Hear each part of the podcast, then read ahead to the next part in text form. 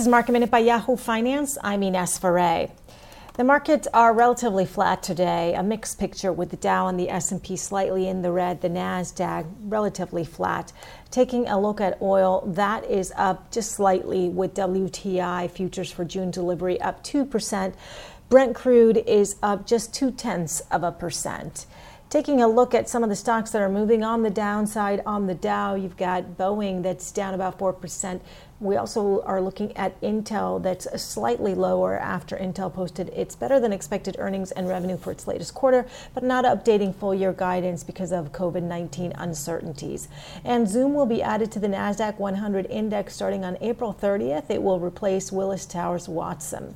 For more market minute news, head to yahoofinance.com.